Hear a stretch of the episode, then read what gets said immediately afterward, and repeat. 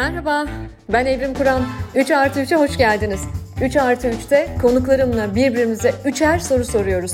Keyifli dinlemeler. Herkese merhaba. 3 artı 3'ün yeni bölümüne hoş geldiniz. Şimdi bu bölümde kendimi tereciye tere satarken e, bulacağımı hissediyorum ve acayip heyecanlanıyorum. E, çünkü bir ustayla, bir podcast ustasıyla podcast çekiyorum ve bu sefer o benim konuğum. E, hep o soruyordu. Ben istedim ki bu sefer de Nilay'a ben sorayım. Nasıl olacak bakalım bu işler. Nilay hoş geldin. Hoş bulduk ve estağfurullah tabii ki yani. ya o kadar zor bir şeymiş ki Nilay e, seninle podcast'e hazırlanmak. E, bayağı uzun sürdü hazırlığım. Aa, niye öyle ya? çünkü neden? Ben çünkü e, iyi bir podcast dinleyicisiyim ama e, senin çok iyi bir dinleyicin olduğunu düşünüyorum. Bunları konuşacağız zaten. E, dolayısıyla bir e, bir gazeteciye, bir bağımsız medyacıya, bir podcaster artık bence bu senin e, profesyonel ünvanlarından biri haline aldı. Ee, soru sormak o kadar kolay bir şey değilmiş, bunu fark ettim. O yüzden başlayacağım, sohbetimiz e, devam edecek. E, ve tabii ki e, teamülen her 3 artı 3'ün başında olduğu gibi ben konuğumu kendi dilimin döndüğünce bendeki karşılığını anlatarak size tanıtacağım. Tabii ki Nilay örneği e, size tanıtmama gerek yok sevgili dinleyiciler. E, eminim onu hepiniz dinliyorsunuz ve tanıyorsunuz ama e, bir girizgah yapayım bakayım. Bence Nilay kimdir? Nilay gazeteci, yazar, podcaster, gezgin gibi ünvanlarla tanımlayabilirsiniz onu ama e, sanırım en iyi kendini o anlatıyor. E, meraklı biriyim diye anlatıyor. Yani aslında bütün bunların e, şemsiyesi meraklılık. E, çok meraklı bir kadın cidden. E, tabii ki çok ciddi bir gazetecilik geçmişi var. Beş yıl sabah 8 yıl Milliyet, e, burada köşe yazarlıkları, editörlükler var. Bir buçuk yıl bir Amerika deneyimi e, ve orada e, gazetecilik eğitimine devam etmesi. Sonra Habertürk kuruluşunda yer aldığı Habertürk, orada yazı işleri müdür yardımcılığı, yazarlık, hafta sonu ekleri, genel yayın yönetmenliği, e, akşamda hafta sonu ekleri önce sonra tüm e, ek yayınlarının başında olma. E, sonra 2013 Gezi falan. E, sonra Gazete Vatan.com'un yayın yönetmenliği, Sözcü'de köşe yazarlığı, Tempo'da e, düşünce ve sanat dosyaları, Dijitürk'te Şehirli Sofralar ismiyle nefis bir yemek yemek kültürü mekan programı e, derken yani hepsini böyle anlatmak istiyorum. E, hala medyanın çok aktif bir biçimde içerisinde. Şu anda Kapa'da, Kapa dergisinde İyi Şeyler Kafası isimli bir köşesi var. E, ve çok iyi, çok ciddi bir içerik üreticisi tabii ki Nilay çünkü çok meraklı biri. Bir, bir sürü dergiye, bir sürü internet mecrasına özel haberler, dosyalar hazırlıyor. Ama e, galiba hepimizin onu en e, yakından, e, en yakından tanıdığımız iş e, benim de sevgili lise arkadaşım Berk e, Storytel, buradan da ona selam olsun. Storytel'le ortak bir proje olarak e, başlattığı podcast yayını Nasıl Olunur? Orada e, her nasıl olunurun başında da söylediği gibi mesleğini çok iyi icra ettiğini düşündüğü insanlarla e, insanlara nasıl olunur sorusunu yöneltiyor. Ve bence bir paradigmayı da kaydırdı orada. Ee, bir kere şu anda biz bu yayını Ocak ayının son günleri e, çekiyoruz. Biz bu yayını yaparken o 141 bölüm çekmişti. Ee, ben de e, dün yayınladı 141. bölümünü. Büyük bir keyifle dinledim. Ee, hemen bir parantez açıyorum. Ben de 41. bölümde misafir olmuştum Nilay'ın. Çok güzel bir e, söyleşi olmuştu bence o. Bir şey daha var, onu da söylemem lazım. E, aynı zamanda bir bina dedektifi. Ne demek bina dedektifi? Yani, e, yani bu kadın mimar değil falan yani ne demek bina dedektifi? E, bugün var olan veya var olmayan bazı önemli binaların kaydını tuttuğu, e, hikayesi olan yapıların e, içinde olduğu bir web sitesi. Aynı zamanda bir Instagram kanalı da var. herumutortakarar.com. Henüz girmediyseniz lütfen girin bakın. Takip edin. Ben çok yakından takip ediyorum. E, çünkü orada aslında benim de çok önem verdiğim toplumsal belleğe büyük bir hizmet gerçekleştiriyor Nilay. E, nefis nefis bir çalışma o da. Ve e, yazar da demiştim. iki tane kitabı var. 2017'de Bütün iyiler Biraz Küskündür. 2019'da da Her Umut Orta Karar yayınlandı. Bir sürü baskı yapıyor şu anda. Okuyanlarınız vardır, okumayanlarınız bir an evvel okuyunuz efendim. Ve bu tanıtımdan sonra ilk sorum geliyor Nilay. Hazır mısın? Ha, tamam. Üçte üçün ilk sorusu mu bu şimdi? Üçte üçün ilk sorusu, evet. Ee, e, benim birinci sorum şu. Ee, ikinci kitaptan bahsettim az önce. Her Umut Orta Karar.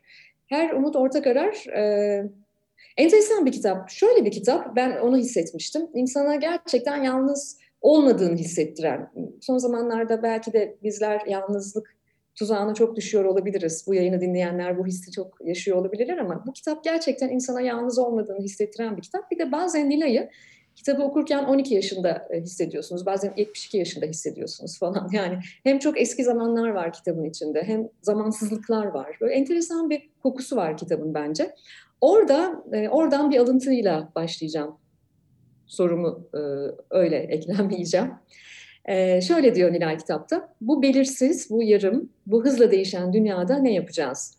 Sağlam tutamaklar bulacağız. Seveceğiz, zeytin fidanlarını, sokak kedilerini, denizi, hikayeleri, müziği, oyunları, dansı, lezzetli yemekleri, ağaçları, çocukları, öğrenmeyi, gülmeyi, gökyüzünü, bize, bizi işe yarıyor hissettirecek işleri, evlerimizi, kendimizi ve sonunda mutlaka birilerini. Bu beni kitapta çok etkileyen bir bölümdü. Ve sorun buradan geliyor.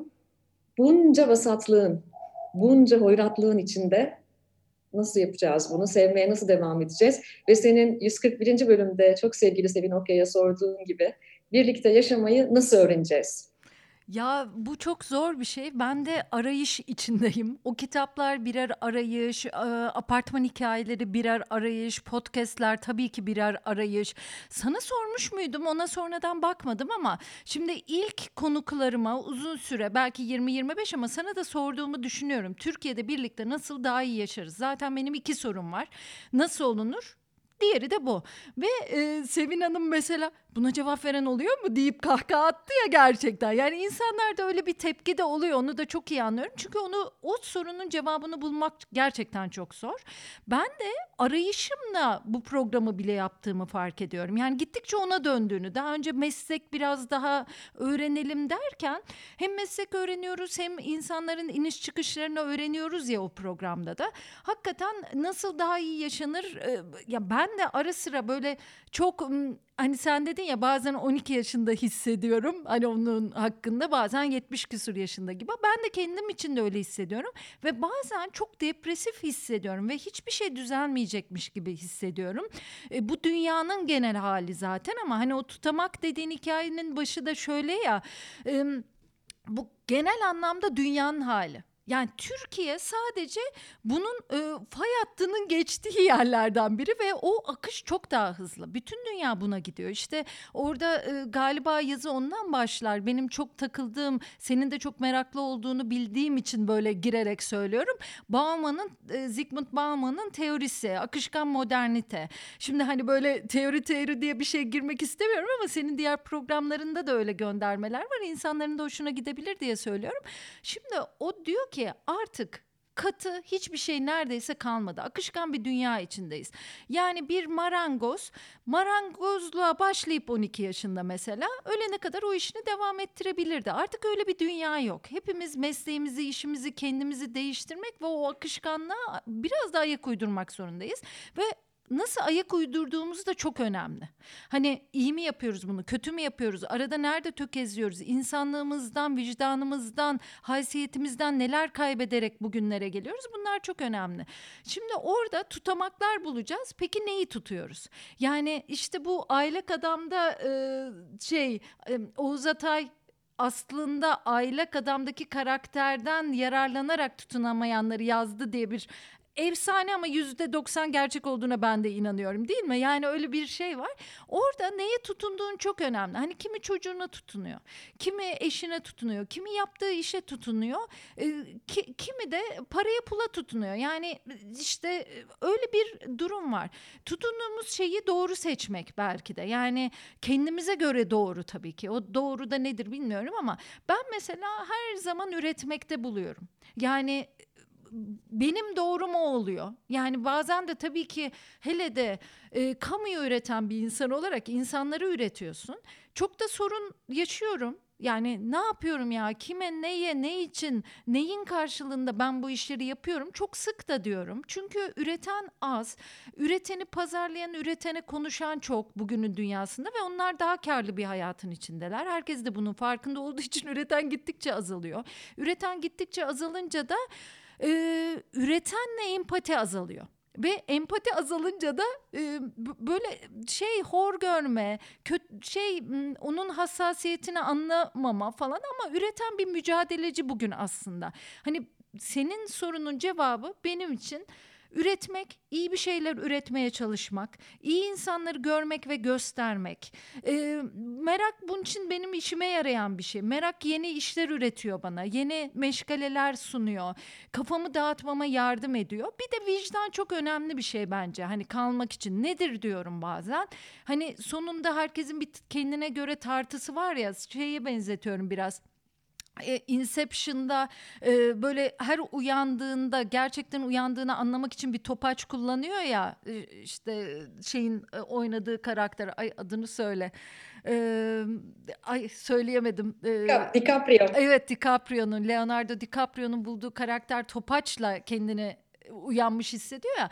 Benim için de hani oradaki katalizör katalizör nokta herhalde o vicdan. Ya tabii ki arkadaşlar, kendi kabilen çok önemli. Dostların, eşin dostum ben doğru bir şey mi yapıyorum gibi. Ama herhalde böyle cevap verebilirim. Uzun da bir cevap oldu. Alan alsın Çok güzel oldu çünkü buna bütün kalbimle katılıyorum. Acıyı üretime çevirmek, e, can sıkıntısını ve ne olacak şimdi dediğimiz her bloke olduğumuz anı üretime çevirmenin e, hem bireysel olarak çok şifalandırıcı olduğunu düşünüyorum. Yanı sıra da karanfilin elden ele uzandığını da düşünüyorum. Çok basit bir örnek vereyim. Benim dün çok keyifsiz bir günümdü.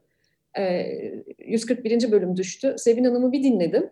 Allah bütün e, her şey yapabilirim. Kimse beni durduramaz moduyla bilgisayarın başına oturdum falan. Yani e, o kadar e, o kadar görünmez iplerle bağlıyız ki birbirimize. O yüzden gerçekten üretmeye devam etmek çok kıymetli. Buradan tabii Bauman'ın da ruhuna ruhuna sevgiler gönderelim. E, akışkanlık teorisi gerçekten çok önemli. Ve akışkan aşkta şöyle diyor, geçenlerde bunu hatırladım tekrar. Denemeye devam etmek ve yenilgiye uğramak insanca, pek insancadır diyor. E, o yüzden e, bu da çok çok anlamlı oldu. Ne güzel oldu. Sıra sende. çok insanlık yaşıyoruz. Ya bu arada sen diyorsun ya hani üretmek, üretmekte bir de duygudaşlık var. Tamam az insan üretiyor olabilir ama hani e, kitaplarda da onu sezdiğim için e, benim çok hoşuma gidiyor. Çünkü sadece kendin yaşıyorsun, zannediyorsun bazen bazı şeyleri. Biraz koparıldığımız için bu hayatta şehirlerin düzeniyle, e, kutuplaşmanın ya- yaşandığı bir toplumdayız özellikle özellikle. Ama şehirlerimiz de öyle, kendimiz de öyle, yaşayış şekillerimiz de buna çok müsait hale geldi. Öyle olunca birbirimizi görmez hale geliyoruz. Aslında birbirimize çok benzer hisler, e, üzüntüler, ince, yani e, duygudaşlıklar içindeyiz. Mesela bütün iyiler biraz küskündür yazdığımda hani ve ben ve benim arkadaşlarım gibi hissettiğim, çevrem gibi hissettiğim şeyin e, yüzlerce, binlerce insanın hissettiği şey olduğunu ben fark ediyorum. Bir kitap okuyorum şimdi bir müzisyenin hayatıyla ilgili. Türkiye'de Aynı şeyleri o da hissetmiş bir gazetecinin hissettiğini gibi. Şimdi benim sorum e, aslında çok kolay bir soru. Çok basit ve ben sorularımı birilerinden çaldım. E, üçüncü soruya da hazırlanmadım. Onu da söyleyeyim. Çaldım dediğim şu. E, Türker Kılıç'la e, bir podcast yaptık biz. O da çok güzel bir bölümdü. E, beyin cerrahı aynı zamanda öğretim üyesi, eğitimci. E, o öğrencilerine genellikle soruyormuş. Bir konuşmasını izlerken duydum ve onu da e, ona sordum aynı zamanda. Hayat sana en çok ne öğretti? Çok güzel ve ilk aklına geleni söyle. Harika. Ee, oh çok heyecan verici. Ee, iki çift laf edeceğim Türker Hoca'yla da ilgili bu arada da. Hayat bana ilk aklıma geleni hemen söyleyeyim. Hayat bana en çok neyi öğretti? Ee, mutlak gerçek diye bir şey olmadığını. Aynen ya bak şimdi aynı cevabı verdik. Ben bunu ilk duyduğumda e, çünkü bir eski konuşmasını dinliyordum. Böyle 50 yaş konuşması var orada söylüyordu bunu. İlk aklıma gelen şey şuydu. Her şeyin değişebileceği. Hayatta her şey değişebilir. İyiye ya da kötüye doğru gidebilir ama her şey değişebilir. Baksana aynı yere geliyoruz. Çok enteresan. Evet, zaten şu da bak çok enteresan. Ee, ben bir süredir, birkaç yıldır Türker Hoca'yı ve bağlantısal bütünlük kavramını çok yakından takip ediyorum. Hatta e, geçtiğimiz sene e, bizim de, e, benim de küratör olduğum bir organizasyonda yer aldı ve çok istemiştim onun daha çok insana bağlantısal bütünlük anlatmasını. Çok çok kıymetli biri gerçekten. Sonra mesela sen hop Türker Hoca'nın hocayla nasıl olunur yapıyorsun falan ve ben bunlara şaşırmıyorum tamam mı? Yani yani işte o bizde E, birbirine bağlayan o görünmez ipler var ya e, bütün bunlar çok anlamlı bir bütün oluşturuyor. Çok enteresan. Burada duygumu ifade etmekte zorlanıyorum. E, ve tam da o noktada belki içinde bulunduğum yaşlar, e, belki hayatın bu e, hunharca e, e, akışkanlığı diyeyim, değişkenliği e, belki de biraz döve döve öğretmiş de olabilir bunu bana. Ama eskiden ataşmanımın yani bağlantılarımın çok, bağlanmalarımın çok kuvvetli olduğunu ve çok arkaik olduğunu fark ediyorum ben bugünlerde. Tabii burada şunun da etkisi var. Ben bir araştırmacıyım. Ve bir araştırmacı ne yapar ki? Datayla uğraşır, datayı içgörüye çevirir. Ve o dataya özellikle kuşaktan kuşağa e, çalıştığım o dataya baktığımda hiçbir şeyin orada sabit kalmadığını ve hayatın gerçekten inanılmaz akışkan olduğunu görüyorum. Bu bence iyi geliyor. Bana da iyi geliyor. Her şey değişebilir, her şey dönüşebilir. Bir iki temel değerimiz olabilir. Misal benimki özgürlüktür. Ama özgürlüğü tanımlama biçimim bile değişiyor. Beş sene önceki gibi tanımlamıyorum özgürlüğü. O yüzden en klişe tabiriyle bu hayatın öğrencisiyiz. Yıllar yıllar önce oğluma 15 yaşındaki şu anda hayatın anlamı nedir diye bir konuşma yaparken bu dünyaya niye geldik konuşması yaparken şöyle bir şey söylemişti. Bu dünyaya deneyimlemeye geldik. Vay canına demiştim ya bu nasıl ağır bir laf bu çocuk nerelerden buluyor bunları. Şimdi şimdi bunu daha iyi anlıyorum. Belki de Nilay biz küçükken bunları biliyorduk da sonra unuttuk. Muhtemelen hatırlamaya mümkün. başladık. Değil ya mi? benim şey çok hoşuma gidiyor. Orada e, bir şeylerin değişebileceği aslında çok korkutucu. Ama yapısal olarak bir süreden sonra buna hazır hale gelirsen de çok güzel geliyor. Yani hani sanki e, kayak öğrenmek gibi. Bir süre sonra ondan keyif de almaya başladığın ve kendini güçlü gördüğün anda sana güzel de gelebiliyor. Bir taraftan da rahatlatıcı şöyle bir yanı var. Kötü şeyler de değişebilir. Hani bu da geçer yahu vardır ya ben çok severim. E, yani bir dövme yaptırsam da herhalde bir söz yazıyor olsam ki hiç meraklısı değilim. Onu yazdım yazdırırdım diye de düşünüyorum. Yani insana da bir tevekkül vermiyor da değil o değişme duygusu aslında. Korkutucu ama iyi de gelebilir. Evet biraz demlendikten sonra galiba hayatta biraz demlendikten sonra onun daha heyecan verici e, olduğunu hissetmeye başlıyorsun ve belki daha da az korkmaya başlıyorsun. İlginç bir şey bu. E, benim galiba evet çok güzel oldu harika bir bağlantısallık oldu gene. İkinci sorum sıra bende. İkinci sorum biraz da buraya referans olacak bir yerden geliyor. Ee, yine uzunca yıllardır üzerinde çok düşündüğüm bir şey var. Bunun da başlangıcı şöyle olmuştu. Bir gazeteci dostum, e, sevgili Serdar Turan bir gün yıllar önceydi, 5-6 sene önce falandı. Bir gün beni aradı dedi ki biz işte Harvard Business Review'da bir dosya yapıyoruz aklıma sen geldin dedi. E, hayırdır falan dedim. E, empathy fatigue diye bir kavram çalışıyoruz şu anda dedi. Empati yorgunluğu. Bak bu dedi sensin dedi. E, ve bana böyle bir bir söylem verdi. Sevgiler buradan da Serdar'a. E, sonra baktım ki gerçekten 2000 e, 2000'li yıllarda yeni yeni biz bu kavramı tanımaya başlamışız. 2015'te sanırım Sözcü'de sen de bu konuda bir makale yazıyorsun. Empati yorgunluğu. İlginç olan Carla Joinson denen bir bir bir araştırmacı 1992'de ilk kez bu kavramı kullanıyor ve bunu hemşireler için kullanıyor. Yani bu aslında sağlık endüstrisinde e, başa gelen özellikle de acil servis hemşirelerinin, acil servis çalışanlarının e, başına gelen bir e, konu olarak hayatımıza giriyor. Yani o kadar kuvvetli ve belki de haddini aşan bir empatiye giriyorsun ki resmen fizyolojik olarak hastanın acısını vücudunda hissetmeye başlıyorsun. Buradan empati yorgunluğu hayatımıza giriyor. Sonra işte 2000'li yıllarda biraz daha bu tanım, tanınmaya başlıyor falan. Galiba e, özellikle sosyal medyanın bunu sağlık çalışanlarının ötesinde her bir bireye taşınması konusunda büyük bir etkisi de olmuş olabilir. Ben bunu kendimde görüyorum ve çareler arıyorum. Bir de geçenlerde bir arkadaşımla senin hakkında konuşuyorduk. E, ona da söyledim aynı şeyi. Bence e, Nilay'da da empati fatigue var dedim. E, yani çok bazen çok o dehlizlere çok senin de girdiğini düşünüyorum. Burada burada kendini nasıl koruduğunu soruyu kendim için ve benim ve senin gibi empati yorgunluğuna düşmüş insanlar için sormak istiyorum. Sen kendini koruyabiliyor musun? Nasıl koruyorsun? Ya çok da koruyabildiğimi söyleyemem ya. Daha bugün bile düşünüyordum Evrim. Yüzüyordum çünkü sabah ve yüzerken şöyle yüzüyorum biliyor musun? Mesela yan sırada birisi yüzüyor yani tek başıma yüzerken çok mutluyum, çok rahatım. Ee, sırt üstü yüzüyorum mesela, ayaklarımı çırpıyorum. Ona çırpmak mı derim komik bir kelime geldi ama yanımda biri yüzmeye başlayınca o kişi tam yanımdan geçerken ayaklarımı çırpmayı bıraktığımı fark ettim. Çünkü ona su gitmesin diye tamam mı? Ya böyle hassas bir manyak ruh şu ülkeye gelmiş. Şimdi ben öyle hassas gibi görünmem ama çok öyleyimdir tamam mı? Diyorum ki annem beni bütün hassaslıklarla mı doğurmuş? Ne yapmış? Yani sese, kokuya, insanlara. E, tabii ki böyle olunca merhamet yorgunluğu bende dibine kadar oluyor. Çünkü vicdanımız var ve hepimiz eğer e, şey değilsek yani sosyopat değilsek e, hepimizin ayna nöronları var. Yani sen burada ağlasan ben san, sana bakıyor olsam ki şu anda böyle birbirimizi görerek konuşuyoruz aslında e, ve üzülürüm değil mi? Yani seni tanımasam bile seni hiç bilmiyor olsam bile üzülürüm. Bu zaten normal insan hali.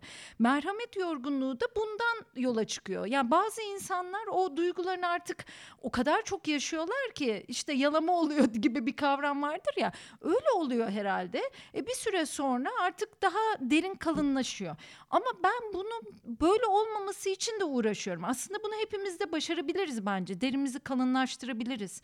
Daha dışarıdan aldığımız algılara daha kapalı olabiliriz. Daha sert olabiliriz. Daha ne bileyim bu kadar yumuşak karınlı olmayabiliriz. Ben ama bunu yapmak için uğraşmayı istedim ama o zaman ben ben olmam diye de çok düşündüm. Bunu çok uzun zamandır neredeyse hani çocukluğumdan beri hani 17-18 yaşımdan beri düşünürüm. Hep böyle bir insanımdır çünkü. Ama tabii nasıl koruyacağız? Ben bir yerden sonra işte sosyal medyası onu kapatmak istiyorum. Yani kapatıyorum. Ya da çevrem eşim dostum diyor. Çünkü ben fiziksel olarak da hastalanıyorum biliyor musun? Yani çok belli etmeye çalışım yani belli etmemeye çalışırım ama fiziksel olarak da e, vücudum e, düşer e, bir yerlerinde bir şey olur bir arkadaşımızı Sevim Özay'ı kaybettik mesela o kadar biliyordum ama beklemiyordum ki yani e, o kadar ağladım ağladım ağladım. Gözümün üstünde 3 ay geçmeyen bir şey çıktı mesela. Direkt fiziksel bir şey oluyor bende. Yani e, kendini koru aslında değil mi bazı şeylere karşı? Ama ona da korumak istemiyorum bazen. Bırakmak da istiyorum ki onu yaşayayım anlayayım. E, bu da bana bir şey öğretsin. Yani tabii öğretsin diye bırakmıyorum bunu ama o ekonomik e, bir takım şeylerin en sert olduğu bir üç hafta diye tanımlıyorum ben onu. Öyle bir şey oldu ya dolar acayip çıktı vesaire. Ya sen orada beni görecektin. Çünkü ben bir yıl pandemide kimseyi görmedim. Hani gezen, tozan, çok sosyalleşmeye de meraklı biriyim ben. Ama kimseyi görmedim. Biraz da takık olduğumdan ve çok çalıştım. Deli gibi çalıştım. Yani nasıl olunurun yanında başka işlerde yaptım falan. Yani çünkü bu geçinmek gittikçe zorlaşıyor falan. Deli gibi böyle bir sanki fareyim beni bir şeye e, tekerleğin içine kapatmışsın ve gittikçe hızlandırıyormuşsun gibi çalıştım.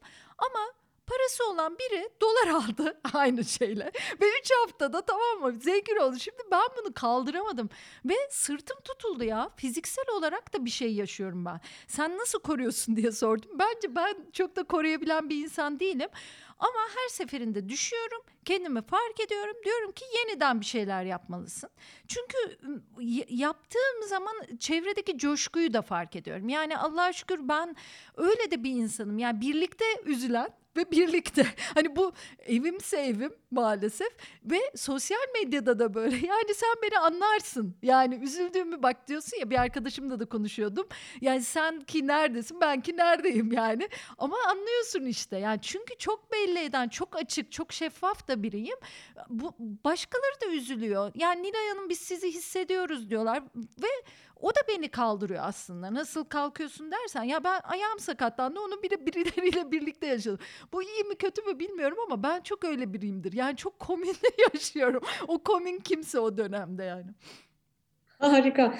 Ya e, çok çok güzel bir örnek verdin biliyor musun? E, e, yüzme e, deneyiminden yola çıkarak e, insanlar e, referans aldıkları noktalar itibariyle işte ikiye ayrılırlarmış e, iç referanslılar ve dış referanslılar diye. Benim de kendimle ilgili en şikayetçi olduğum yanlardan biri fazlasıyla dış referanslı olmam. Yani hem iç referansları bu kadar kuvvetli bir kadın olmaya gayret ederken bir yandan da bu kadar dış referanslı olmak. Yani yüzerken e, o kadar e, akışta kaldığım bir anda bile acaba ayağımı çırptığımda su yandaki insanı rahatsız ediyor mu? E, bunu çok ne demek istediğini çok net anlıyorum.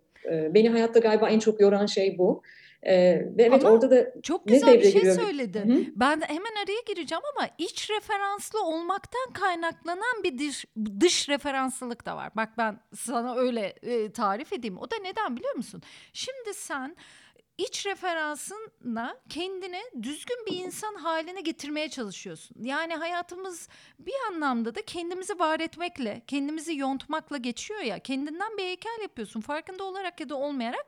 Senin benim gibi insanlar biraz daha farkında olarak da yapıyor. Yani benim e, sürekli işte protesto ettiğim bir şeyler var hayatta mesela. Bu bile yorucu gibi gibi. Ama o protestoların bile senin sen olmanda etkili şeyler ya. Şimdi benim için, benim iç dünyam için ölçü çok önemli bir kavram. Ben bunu Japonya'ya gittiğimde fark ettim. Benim hayatımda en önemli kavram ölçü ve mesafe. Şimdi benim ne iyi anlaşabilmek için mesela bir mesafen olmalı. Yani hem samimiyim, çok samimiyim ama bir mesafe de isterim mesela ben. O mesafeyi de sen tut isterim. Yani ben sana söylemeyeyim isterim. Çünkü ben insanlara bu mesafeyi tanıyorum. Bunu gösteriyorum. En yakınlarıma bile bunu gösteriyorum. Herkesin kendi özel alanı olsun diyorum. Ona girmeyeyim diyorum. Kimseyi incitmeyeyim diyorum. Ben nasıl ki böyle bir iç referansıyla hareket ediyorsam başkası da bana öyle davransın istiyorum. Tabii ki böyle olmuyor. Türkiye'de yaşıyoruz. Yani kimsenin ölçüsü yok. Kimsenin mesafesi yok. Anlıyorum ama ben başkasına yapmayayım hissiyle tabii bu dışa da yansıyor. E, sonra tabii onun ölçüsü var. O ölçüyü de aşarsam şuna dö- dönmeye başlıyor. Yani o başkasına hasar vermeyeyim tavrı o zaman başkasını eleştirme tavrına. Aa bak bu ayaklarını nasıl da çırpıp üstüme sular. yani yüzüyoruz kardeşim yani. Hani orada da olabilecek bir şey. Ben hani o kadar uçu bir nokta ki komikliğini anlatmak için anlattım. Benim arkadaşlarım çok dalga geçerdi. Biz küçükken e, çok sportman bir çocuktum ben ve yazlıkta basketbol oynardık. İşte voleybol maçları yapardık. Sonra da yüzerdik. Basketbola giderken annem diyormuş ki arkamdan seslenip Nilay çok terleme. Şimdi arkadaşlarım da yüzüyoruz. E, Nilay e, ıslanmadan yüz kızım diyorlar. şimdi ona benziyor yani gibi gibi bir şey diye düşün. Yani o kadar hassas olmaya da gerek yok. Ama bu senin iç referanslığından aslında dışa dikkat etmem bence. Yani dışarıda insanlar aman bana ne der duygusu başka bir duygu bence. Hani bahsettiğimiz şey o değil. Hani aman bana ne derler sen de öyle değilsin ben de öyle bir insan değilim aslında. Ama bir taraftan da e, başkası için de düzgün bir insan olayım istiyorsun değil mi? Ben öyle nitelendiriyorum dışarıdan. Evet tam olarak öyle. Tam olarak öyle. Ve e, aslında o kadar derin bir konu ki o yüzden ben 3 artı 3'lere zaman zaman e, antropologları, psikoterapistleri falan da konu alıp soruyorum bu soruları. Bazen acaba e, bu yaşımda birazcık bunları da deşmeye başladım. Acaba bunun içinde bir miktarda böyle kibir olabilir mi? Biraz daha e, bunu daha iyi yönetebilir miyim? Daha insanca olabilir miyim diye iç konuşmalar da yapıyorum kendimle. Ama ne güzel soru sormaya devam etmek. İnsanın en kuvvetli soruları zaten kendine sorması lazım galiba. Soru sormaya devam etmek gene de güzel. Ve İkinci soru sırası sende. Sen sor diyorsun. Şu, bu, bu da e, benim çaldığım Can Erol'dan o bana sordu bir yayında kitapla ilgili bir yayın yapıyordu. Benim de çok hoşuma gitti. Sen de çok kitap okuyan meraklı da birisin. Hangi kitabı sen yazmış olmak isterdin? Wow. çok iyi, çok iyi soru. Anket soruları gibi oldu ama bence hoş sorular ya. Tak evet. sorulunca güzel düşünme aracı oluyor. Bence evet sorular çok e, güzel bir düşünme aracı ve ben de bazen yakın arkadaşlarımla e, böyle soru cevaplar yapıyorum. Belki de 3 artı 3'te oradan esinlendim. E, birbirimizi çok iyi tanıdığımızı zannettiğimiz insanlarla bile bu soruları sorduğumuz zaman acayip katmanlar açılıyor. Şimdi ben bir kere çok e, çeşitli okumalar yapan biriyim. E, yani aynı anda mutlaka e, şiir okuyorum, e, kurgu okuyorum, e, kurgu olmayan şeyler, araştırma kitapları, iş kitapları falan. E, Bunları bunları çok okuyorum ama galiba e, haddimi aşarak bir şey söyleyeceğim. E, ilk aklıma gelen şey şu. Çünkü neden biliyor musun? Şimdi bir kitaplığım var tabii benim yaşadığım evlerde işte iki ülkede de kitaplıklarım var. Bir de e, bir de salonda karşımda duran kitaplar var. Onları laf olsun diye oraya koymadım. Yani salonda otururken, televizyon seyrederken televizyon altında duran kitaplarım var. Üç tane falan. Onlardan bir tanesini söyleyeceğim. E, Halil Cibran Ermiş. Onu ben yazmak isterdim. Vay çok güzel. Ya çok acayip bir duygu. Seçemiyorsun değil mi? Çok zor, garip çok bir zor. Ya çok hoş. Ben mesela neye göre seçtin onu? Bir de onu sorayım. Üçüncü soru sayılmazsa.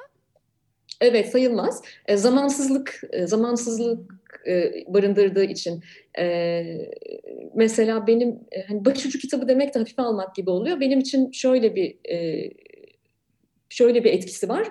E, çok uzun yıllardır ne zaman bir cevaba ihtiyacım olsa galiba ilk elime aldığım kitap e, Ermiş, Halil Cibran Ermiş. Hatta Ermiş'in e, değişik baskıları var bende ama bir tane de çok özel e, böyle bir limited edition cilt bezli bez ciltli pardon, bez ciltli çok özel bir baskısı var. İşte o e, salonumda tam karşımda duruyor. E, boş boş televizyona bakarken ona bakıyorum genelde. E, çok zamansız konularda bir şeyler söylüyor bize. Daha bu sabah kalktığımda e, önce içinizdeki diktatörleri yenmeyi öğrenin diye bir ifadesi vardır orada. Daha bu sabah kalktığımda o bana destek oldu mesela. Hmm, çok zamansız. Şahaneymiş. Bak güzel soruymuş. Çaldım ama. Harika bir soru. Ama ben de o zaman üçüncü soru hakkımı burada kullanmayacağım ama torpil e, geçeceğim e, sana ve kendime. Çünkü patron biziz. Yani bağımsız medya. Formatı, formatı neşter atabilirsen. İki buçuk soru sormuş olarak. Ya ben orada şey dedim ya yani madem böyle bir atma hakkım var en havalısı olsun. Yani en havalısı benim için diyorum ama neden öyle dediğimi de söyleyeyim. Homeros ya İlyada ve Odessa yani onları ben yazmış olmak isterdim. Aa, Bütün edebiyat evet. benden doğsun, tiyatrolar benden doğsun. yani baksana yani egoya bak içimizdeki. Tam senin söylediğin cümleye uygun. Ama dedim ki yani aşağı kalmayayım bari. Yani ya Rus klasiklerinden birini o dönemde yazmak isterdim ya da yani Homeros gibi yazmak isterdim dedim. Çünkü e, sonrasında yıllarca onlar da zamansız ve e, o kadar çok metne kaynaklık etmişler ki herhalde bir şımarıklıkla madem öyle bir hakkımız varsa diye ben o Homeros demiştim yani. Ama düşünsene Nilay yani işte bin yıl geçmiş, onlarca kuşak geçmiş. İşte evin salonu var mı bilmiyorum, ev var mı onu da bilmiyorum işte o zamanlar ama işte uzak geleceği düşün Düşünsene yani bir, bir biri oturuyor ve televizyonun altında e, senin kitabın duruyor. Düşünsene yani bu inanılmaz bir şey, müthiş zamansızlık.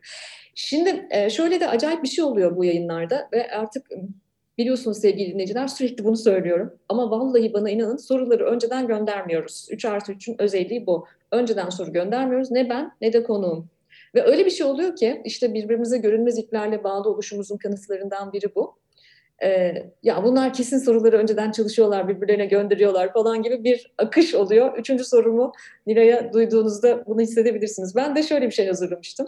Valla notlarımda yazılıyor yani gerçekten önceden hazırladım. Buna benzer bir soru soracağım Nilay'a. Şimdi e, bunu da buçuklu soru olarak soruyorum tamam mı? Üçüncü sorum bu. Yani bir soru bir de alt sorusu var gibi. Kombine bir soru. Nasıl olunurla ilgili bir soru bu. Şu anda yaşamayan ya da hiç yaşamamış bir fiktif kahramanla, bir fiktif karakterle şu anda yaşamıyor, ölmüş olabilir ya da hiç yaşamamış fiktif bir karakter olabilir. Nasıl olunur çekme şansın olsaydı kiminle çekerdin? Devamındaki sorumda henüz çekmediğin ama yayınında mutlaka görmek istediğin kişi kim? Ya, o kadar çok cevabı var ki. Şimdi dinleyicileri ben bu sorunun, ııı, bana gönderilmediğine çok net inandırabilirim.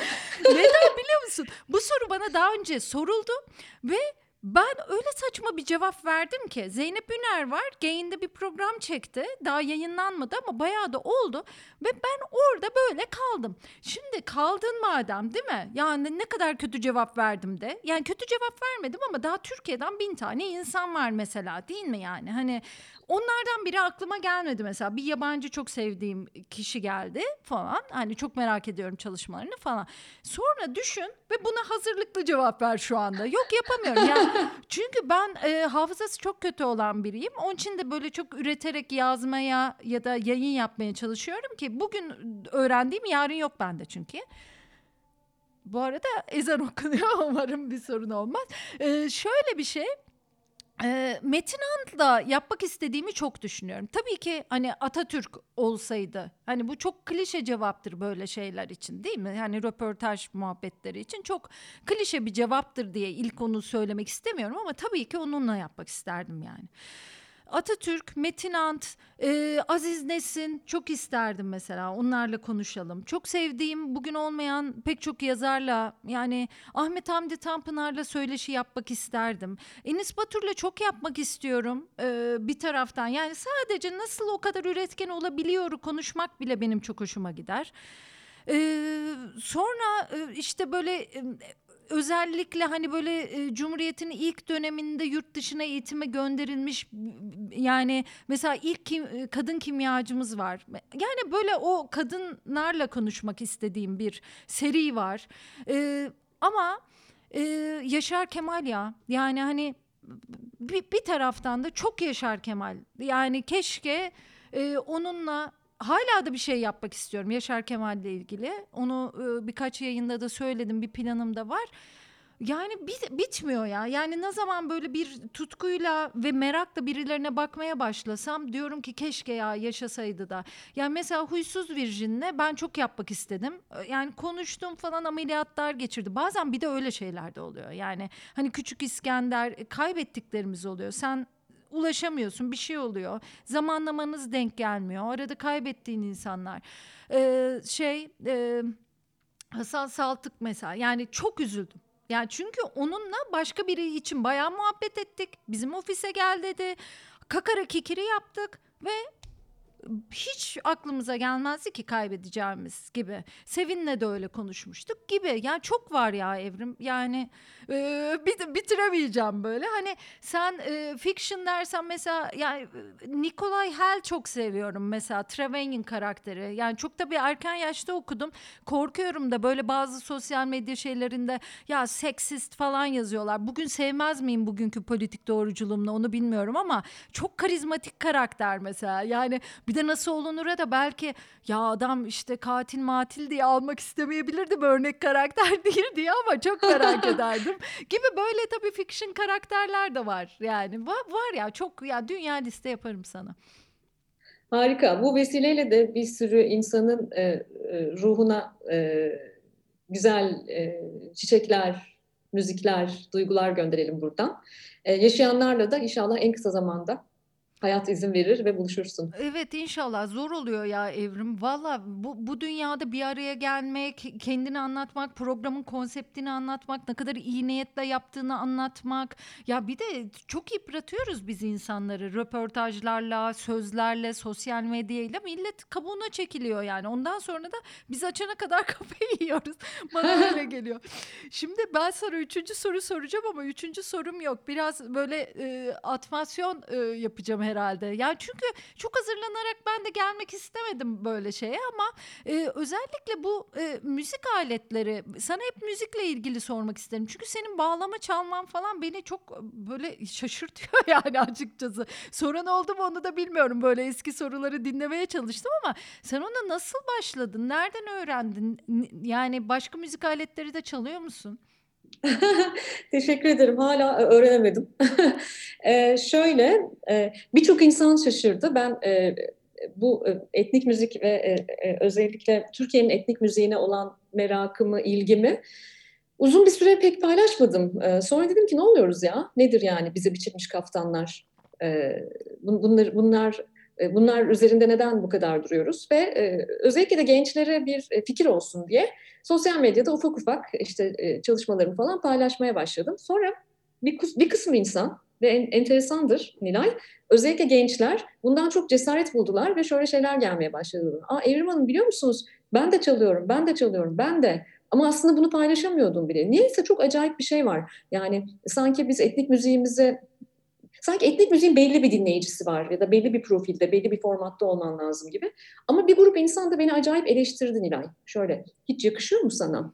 Sen Kanadalarda yaşayan, e, küresel işler yapan bir kadınsın. Samimiyetle söylüyorum. Ama bunlar gençler değildi, daha yetişkinlerdi. Aslında hiç yakışmıyor sana böyle belli bir müziğe kilitlendiğini, işte sanki böyle çok trajik bir hayat yaşıyormuşsun gibi bağlamalarla paylaşımlar yapman falan. Hiç yakışıyor mu falan. Sonra bir gün sevgili e, Erhan Erkut hocam Selamlar, sevgiler buradan kendisine. Kanada'da oturuyorum. Aradı beni. Dedi ki Erim dedi işte bizim her sene bir e, yetken e, eğitim kooperatifi bir sosyal girişimin kurucusuyuz biz Erhan Hoca ile beraber. Dedi ki bize de bu sene dedi e, Mehmet Zorlu Vakfı'nın e, Zorlu Performans Sanatları Merkezi'nde gerçekleştireceği bir şey var. E, etkinlik var işte 6 yıldır gerçekleştiriyoruz bunu. E, ben de her sene orada konuşmacı oluyorum yani gençlere araştırma anlatıyorum falan. Bu sene de dedi yapacağız bunu dedi işte tarih şu dedi ama dedi bir ters köşe yapmak istiyorum dedi. Bu sene sana türkü söyletmek istiyorum ben sahnede ne dersin falan dedi. Hangi sahne dedim ben. Sahneye de yabancı değilim ama türkü söylemek yani sahnede. Hangi sahne dedim. İşte bizim dedi PSM'de yani zordu. Ben dedim. Zorlu'da, PSM'de. Büyük sahnede bir de Nilay gözünün önüne getir yani. 3000 kişiye. Şahane, Bağlama. Şahane. Evet dedi ablam dedi öyle der bana. Ablam yaparsın ya ne olacak falan dedi. Dedim hocam ben nasıl yapayım yani. Tarkan Markan çıkıyor o sahnelerde yani benim ne işim var orada. Ben gene çıkarım konuşmalarımı yaparım falan. Velhasıl e, aslında en çok öyle duyuldu ve bilindi. Ve ben e, o sahne için 6 ay çalıştım. Zaten ders alıyordum daha fazla dersler aldım falan. Bağlama e, çalmaya çalışıyorum ama hala yeterince iyi çalamıyorum. Hatta bir iki sene falan küstüm ve parmaklarım da kapandı. Şu anda da şu an İstanbul'daki evimdeyim. İstanbul'daki evimde de bağlamam var. Kanada'daki evimde de bağlamam var ama bir iki senedir hayatın zorlayışları arasında biraz uzaklaştık. Fakat ben e, Türkiye'nin çok önemli halk ozanlarından biri olan e, Nur içinde yatsın. E, Aşık Ali Gürbüz'ün torunuyum. Annemin babasıdır. O yüzden oğlumun adı Ali'dir. E, ve e, ailemde pek çok insan e, bağlama çalıyor. E, rahmetli e, birkaç yıl önce kaybettiğimiz dayım da bir halk ozanıydı. Yani aslında çok fazla ozan var benim ailemde. E, Birçok insan çalarken kardeşim de iyi çalar falan. Ben sadece söyleyenlerdendim. E, fakat e, bundan 5-6 sene önce Kanada'ya yerleştiğimde tamam dedim ben artık çalmaya da başlayacağım ve ders aldım. E, çalmaya çalışıyorum, iyi çalamıyorum kesinlikle. Yani halk arasında halkın içine çıkıp çalabilecek durumda değilim. Ama bir gün gerçekten daha iyi çalabileceğime inanıyorum. Böyle bir iki eser çalmaya çalışıyorum şu anda ara ara.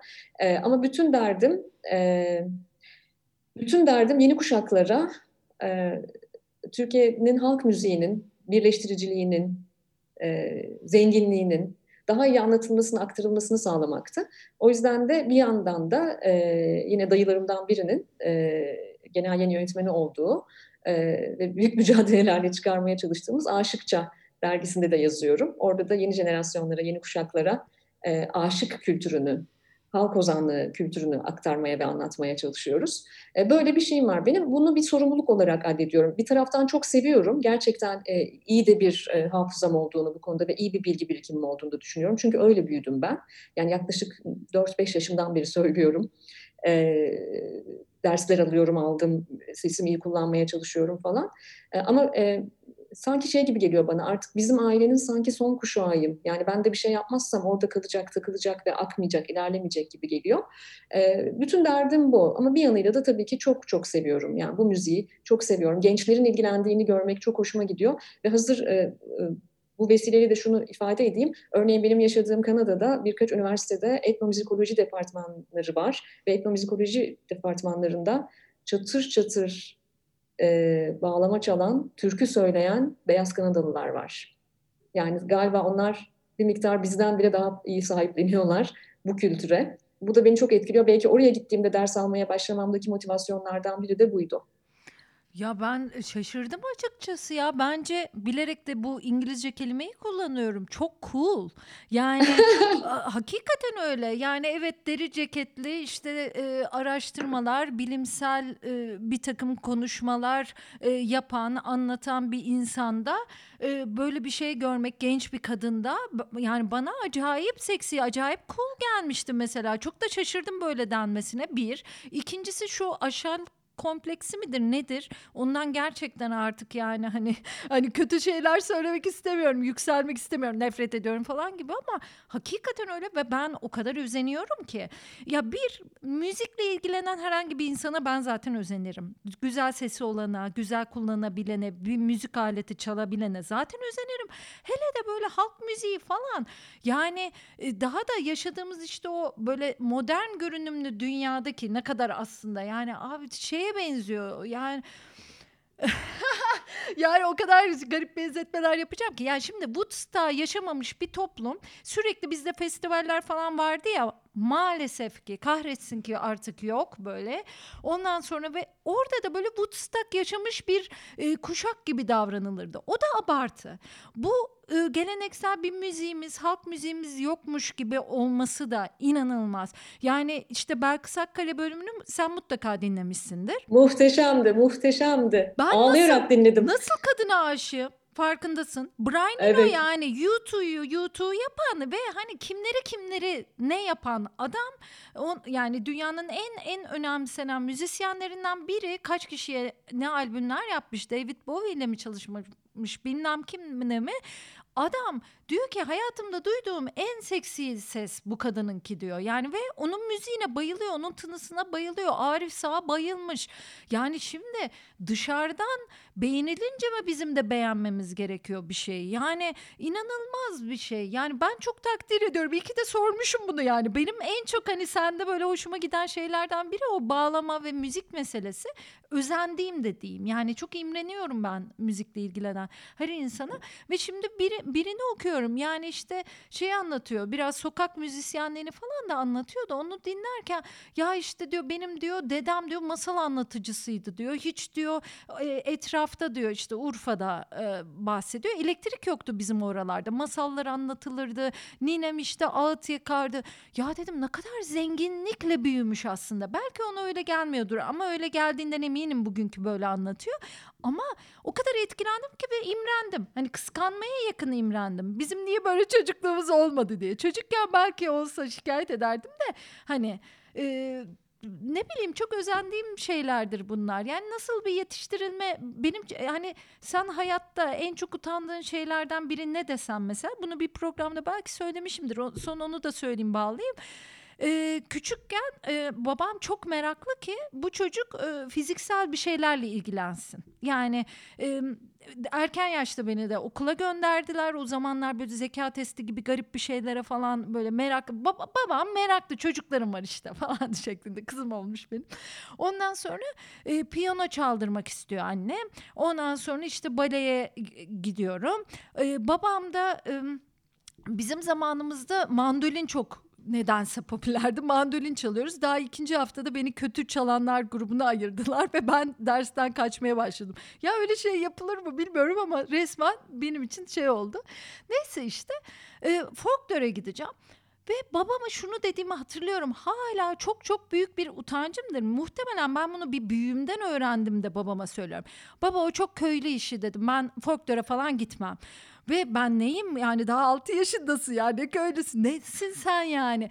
O kadar bugün bak kaç yaşındayım hala o cümlemden utanıyorum bir. İkincisi benim folklor yapan bütün arkadaşlarım 16'larına gelmeden Avrupa'da gezmedikleri ülke bırakmadılar.